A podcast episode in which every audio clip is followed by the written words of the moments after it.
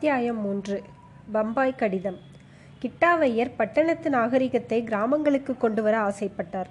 அந்த ஆசையின் அறிகுறியாக சில காலமாய் அவர் தமது மனைவியை பெயர் சொல்லி நாலு பேருக்கு முன்னால் கூப்பிடவும் அவளுடன் சங்கோசமின்றி சம்பாஷிக்கவும் ஆரம்பித்திருந்தார். பீகார் பூகம்பத்தையும் லலிதா தபால் ஆபீஸ் சென்றதையும் சம்பந்தப்படுத்திய தமது மனைவியின் பேதமையை எண்ணிய போது அவர் முகம் புன்னகை பூத்து மலர்ந்தது. சரசு பீகாரிலே பூகம்பம் வந்தால் இவ்விடத்தில் நமக்கு என்ன வந்தது? வீண் காபரா செய்யாதே என்று சொன்னார். இது என்ன பேச்சு? பீகம் பூகம்பம் பீகாரிலிருந்து இவ்விடம் வர எத்தனை நேரம் செல்லும்?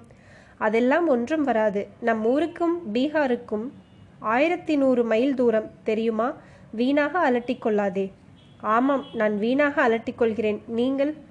இந்த சமயத்தில் சீமாச்சுவையர் மத்தியஸ்தம் செய்ய ஆரம்பித்தார்.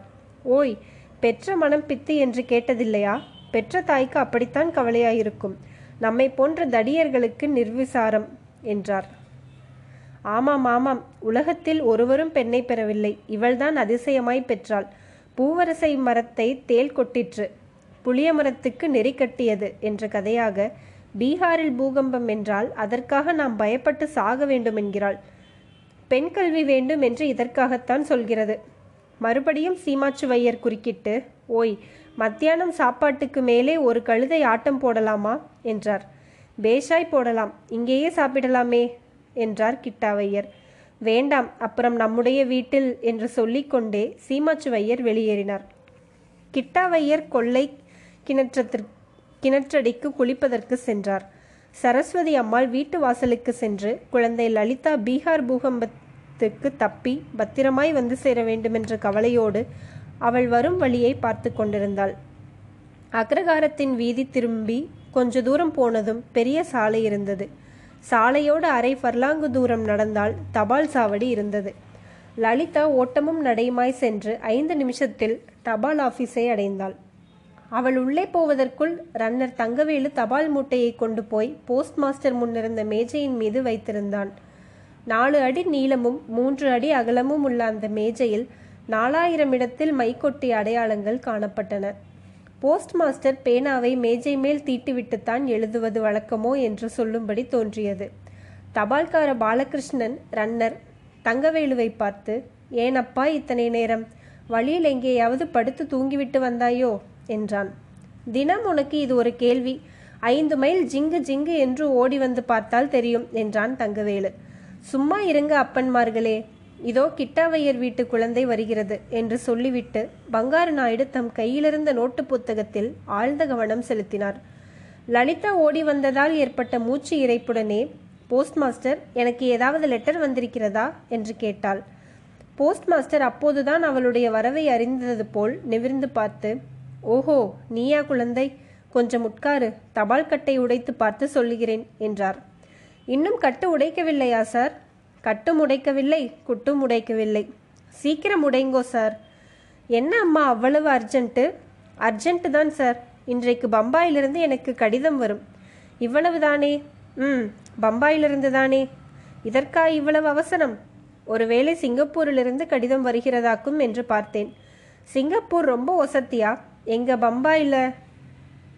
உங்க பம்பாய் மட்டும் ஒசத்தியா எங்க சிங்கப்பூரில்?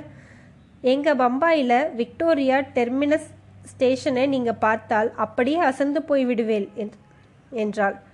எங்க சிங்கப்பூர் ரயில்வே ஸ்டேஷனுக்கு உரை போட காணாது உங்க விக்டோரியா டெர்மினல் என் தெரியுமா குழந்தை?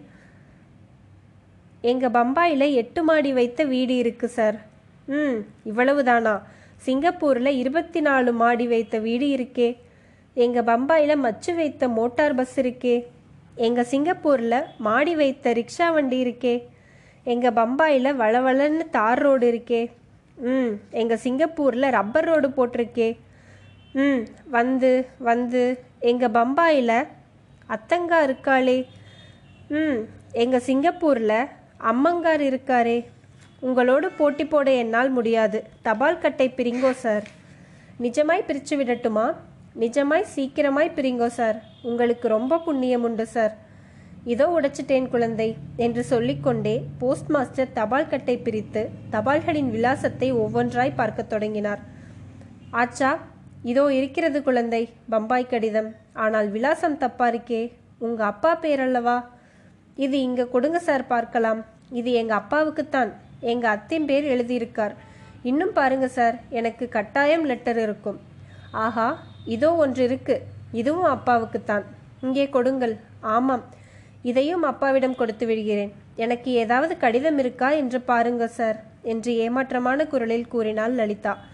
போஸ்ட் மாஸ்டர் எல்லா தபால்களையும் பார்த்த பிறகு கடைசியாக அடியில் இருந்த கடிதத்தை பார்த்து ஆஹா இதோ இருக்கு உன் தபால். எல்லாவற்றுக்கும் அடியிலே போய் உட்கார்ந்திருக்கு என்று சொல்லிவிட்டு எடுத்து கொடுத்தார். லலிதா ஆவலோடு அக்கடிதத்தை வாங்கிக் கொண்டு வாசற்பக்கம் குதித்தோடினாள் தபால் ஆபீஸின் வாசலிலேயே உரையை உடைத்து உள்ளே இருந்த கடிதத்தை எடுத்து பார்த்தாள். அந்த கடிதத்தில் பின்வருமாறு எழுதியிருந்தது. தாதர் பம்பாய் பதினாலு ஒன்று ஆயிரத்தி தொள்ளாயிரத்தி முப்பத்தி நான்கு என் பிரியமுள்ள உயிருக்கு உயிரான தோழி லலிதாவுக்கு அத்தங்கால் சீதா அன்புடன் எழுதியது. போன ஞாயிற்றுக்கிழமை நான் எழுதிய கடிதம் உனக்கு கிடைத்திருக்கும். அதை எழுதும்போது மிகவும் சந்தோஷமாயிருந்தேன். வரிந்து வரிந்து நாலு பக்கம் எழுதி தள்ளினேன். நான் எழுதும்போது அம்மா வந்து பார்த்துவிட்டு சீதா இவ்வளவு நீளமாய் கடிதம் எழுவதற்கு அப்படி என்னதான் சமாசாரம் இருக்கும்? என்று கேட்டாள். அம்மா நாலு பக்கம் எழுதியும் இன்னும் சமாசாரம் முடியவில்லை. தொடர்கதை மாதிரி அடுத்த வாரம் எழுதப் போகிறேன் என்றேன்.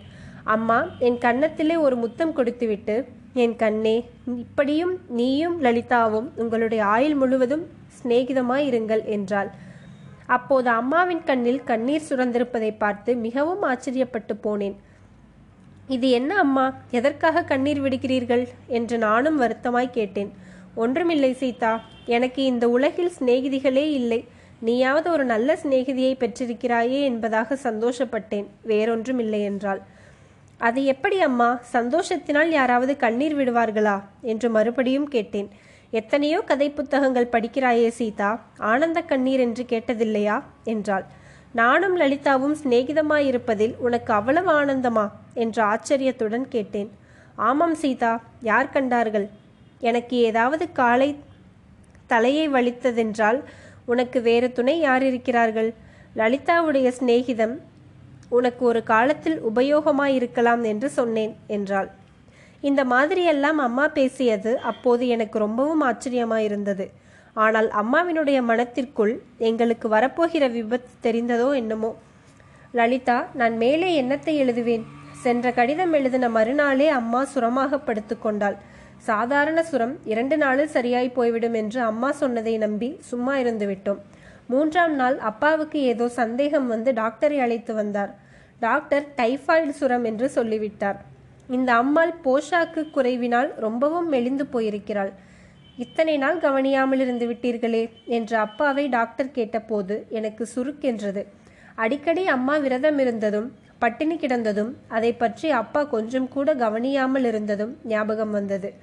லலிதா அதெல்லாம் இப்போது எழுதி என்ன பிரயோசனம்? அம்மாவுக்கு உடம்பு ரொம்ப அதிகமாகிவிட்டது. கடவுள் அருள் இருந்தால் பிழைப்பாள் என்று அப்பாவிடம் டாக்டர் சொல்லிக் கொண்டிருந்தார். கடவுளின் அருள் இருக்குமா லலிதா? அல்லது கடவுள் என்னை அனாதையாய் விட்டுவிட்டு அம்மாவை அவரிடம் அழைத்து கொண்டு விடுவாரா? மாமாவுக்கு அப்படி கடிதம் எழுதி அப்பா கடிதம் எழுதியிருக்கிறார். உடனே புறப்பட்டு வரும்படி நீயும் சொல்லு மாமா வந்தால் ஒருவேளை அம்மா பிழைத்து கொண்டாலும் பிழைத்து கொள்வாள். அடுத்த வார கடிதம் உனக்கு எழுதுவேனோ என்னமோ தெரியாது. கடிதம் எழுதினாலும் எழுதாவிட்டாலும் எப்போதும் உன் நினைவாகவே இருப்பேன். உன் அருமை தோழி சீதா. தபால் சாவடி திண்ணையில் நின்றபடியே மேற்படி கடிதத்தை படித்த லலிதாவின் உள்ளம் முருகிவிட்டது அவள் கண்களிலிருந்து கண்ணீர் பெருகிற்று. விம்மி விம்மி அழத் தொடங்கினாள். விம்மிய சத்தம் தபால் ஆபீஸுக்குள்ளே கேட்டது. Post master Bangaru Naidu postman Balakrishnan runner Thangavelu ஆகிய மூன்று பேரும் வெளியே ஓடி வந்து பார்த்தார்கள். என்ன அம்மா என்ன? என்று கவலையுடன் கேட்டார்கள். கையில் பிரித்து வைத்திருந்த கடிதத்தை பார்த்துவிட்டு குழந்தை கடிதத்தில் ஏதாவது துக்க சமாசாரம் இருக்கிறதா? என்கிறார்கள். ஆமாம் பம்பாயில் இருக்கிற என்னுடைய அத்தைக்கு உடம்பு சரியில்லையாம் என்றாள் லலிதா. இதற்கு ஏன் அம்மா அழ வேண்டும்? உலகத்தில் எத்தனையோ பேருக்கு உடம்புக்கு வருகிறது. சொஸ்தமாகி விடவில்லையா என்றார் போஸ்ட் மாஸ்டர் பிறகு பாலகிருஷ்ணா இந்த குழந்தையை கிட்டாவையரின் வீடு வரையில் கொண்டு போய் விட்டுவிட்டு வா. என்றார். ஆகட்டும் சார். வா அம்மா என்று சொல்லிக்கொண்டே பாலகிருஷ்ணன் புறப்பட்டான். அத்தியாயம் நான்கு. வாசலில் ரகளை. கிட்டாவையரின் மனைவி சிறிது நேரம் வாசலில் கால் கடுக்க நின்று லலிதாவை எதிர்பார்த்தாள். பிறகு சற்று நேரம் திண்ணையில் உட்கார்ந்து பார்த்தாள். வீதியோடு யாராவது புருஷர்கள் சென்றால் உடனே எழுந்து ரேலியில் போய் நின்று கொள்வாள். இரண்டொரு தடவை வீட்டுக்கு உள்ளேயும் வெளியேயும் போய்விட்டு வந்தாள். கடைசியாக லலிதா கையில் பிடித்த கடிதத்துடன் கண்ணீரில் கண்களில் கண்ணீருடனும் துணைக்கு தபால்கார பாலகிருஷ்ணனுடனும் வருகிறதை பார்த்ததும் சரஸ்வதி அம்மாள் மனம் கலங்கிவிட்டாள். பாய்ந்து சென்று குழந்தையை தாவி கட்டிக்கொண்டு அடி பெண்ணே என்னடி விஷயம்? நான் பயப்பட்டது சரியாய் போய்விட்டதே. பாலகிருஷ்ணா குழந்தையை ஏன் அழுகிறாள்? தடுக்கி விழுந்து விட்டாளா? என்று அலறினாள். மனக்குழப்பத்தினால் அக்கம் பக்கத்து வீட்டு ஆண் பிள்ளைகள் வாசலில் வந்து நிற்பதை கூட அவள் கவனிக்கவில்லை. அம்மா இவ்விதம் கேட்டதும் லலிதாவின் தேம்பல் அதிகமாயிற்று. ஆனால் பாலகிருஷ்ணன் அதெல்லாம் ஒன்றுமில்லை அம்மா. பம்பாயிலிருந்து ஏதோ கடிதம் வந்திருக்கிறது. அதை படித்துவிட்டு குழந்தை அழுகிறது என்றான் இவ்வளவுதானே? கடிதத்தில் என்ன எழுதியிருக்கிறது லலிதா? என்னதான் இருந்தாலும் நீ எதற்காக அழ வேண்டும்? என்று சரஸ்வதி அம்மாள் கேட்டாள். இதற்கும் லலிதாவிடமிருந்து பதில் வராமல் போகவே சரஸ்வதி அம்மாளுக்கு கோபம் வந்துவிட்டது. யாராவது செத்துக்கித்து தொலைந்து போய்விட்டார்களா என்ன? நீ சொல்லாவிட்டால் நானாக பார்த்து கொள்கிறேன் என்று லலிதாவின் கையிலிருந்த கடிதத்தை பிடுங்கினாள். கொள்ளை கிணற்றில் விச்ராந்தியாக குளித்துவிட்டு அப்போதுதான் வீட்டு கூடத்திற்கு வந்த கிட்டாவையர் வாசலில் நடந்த கலாட்டா சத்தத்தை கேட்டுவிட்டு வெளியே வந்தார்.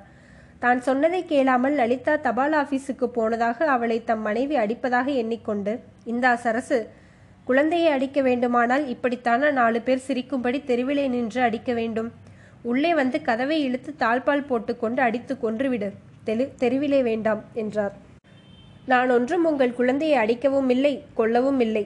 தபால் ஆபீஸிலிருந்து வரும்போது அழுது கொண்டே வந்தாள். கேட்ட கேள்விக்கு பதில் சொல்லாதபடியால் கையில் கொண்டு வந்திருந்த கடிதத்தை வாங்கி படிக்கலாம் என்று நினைத்தேன். அதற்குள் நீங்கள் வந்து அடிக்கிறாய் கொள்ளுகிறாய் என்கிறீர்கள். நீங்களும் உங்கள் பெண்ணும் எப்படியாவது போங்கள். என் வயிற்றில் இவள் பிறக்கவில்லை என்று நினைத்துக் கொள்கிறேன் என்று சரஸ்வதி அம்மாள் உறக்க சத்தம் போட்டு கத்திவிட்டு விடுவிடுவென்று உள்ளே போனாள். கோடை இடி இடித்து ஆலங்கட்டி மழை பெய்து விட்டது போல் இருந்தது. மனைவியின் கோபத்தை கிட்டாவையர் சிறிதும் பொருட்படுத்திராதவராய் பாலகிருஷ்ணா என்ன சமாசாரம்? குழந்தை எதற்காக அழுகிறாள்? என்று கேட்டார். பாலகிருஷ்ணன் அதன் விவரத்தை தெரிவித்து விடை கொண்டு திரும்பவும் தபால் ஆபீஸுக்கு போனான். ஐயர் வீட்டில் காப்பி சாப்பிடச் சொன்னால் சாப்பிடுவதற்கு தயாராக அவன் வந்திருந்தான். ஆனால் அங்கு நடந்த ரகலையை பார்த்துவிட்டு உடனே திரும்பினான்.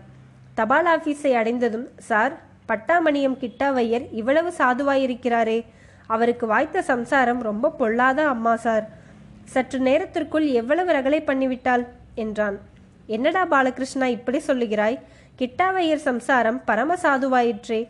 இருக்கும் இடமே தெரியாதே. நான் எத்தனையோ தடவை போயிருக்கிறேன். அந்த அம்மாளின் குரலை கூட கேட்டதில்லையே என்றார் நாயுடு.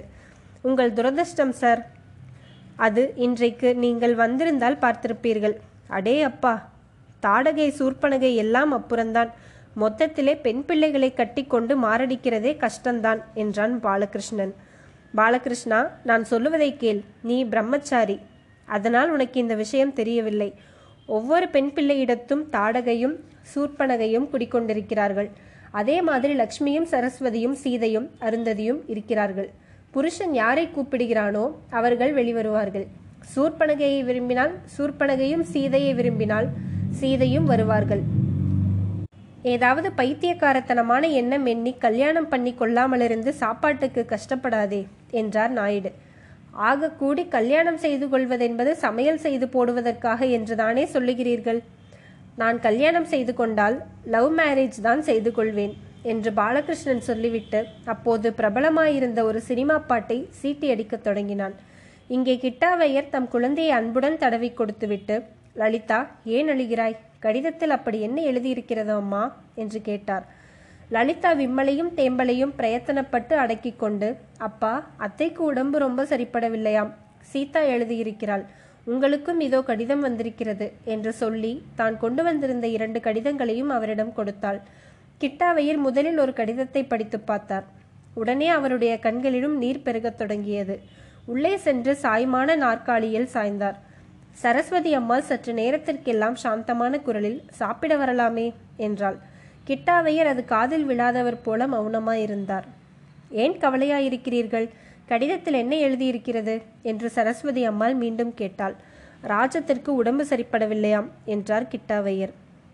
உடம்பு சரிப்படாவிட்டால் என்ன? தானே சரியாய் போய்விடுகிறது. இதற்காக சாப்பிடாமல் இருக்கப் போகிறீர்களா? வாருங்கள் குழந்தைகள் சாப்பிட உட்கார்ந்து விட்டார்கள். இல்லை சரசு குழந்தைகள் சாப்பிடட்டும். எனக்கு இப்போது சாப்பாடு இறங்காது.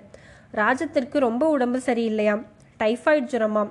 பிழைப்பதே பிழைப்பதே புனர்ஜென்மந்தான் போன வருஷமும் இப்படித்தான் கடிதம் எழுதியிருந்தார்கள். போய் பார்த்தால் ஒன்றுமில்லை. உங்களுக்கு நானூறு ஐநூறு ரூபாய் செலவு வைப்பதில் அவர்களுக்கு திருப்தி போலிருக்கிறது. இதை கேட்ட கிட்டாவையர் சாய்மான நாற்காலியிலிருந்து கோபமாக எழுந்தார். அப்போது பிரிக்காமல் வைத்திருந்த இன்னொரு கடிதம் கீழே விழுந்தது.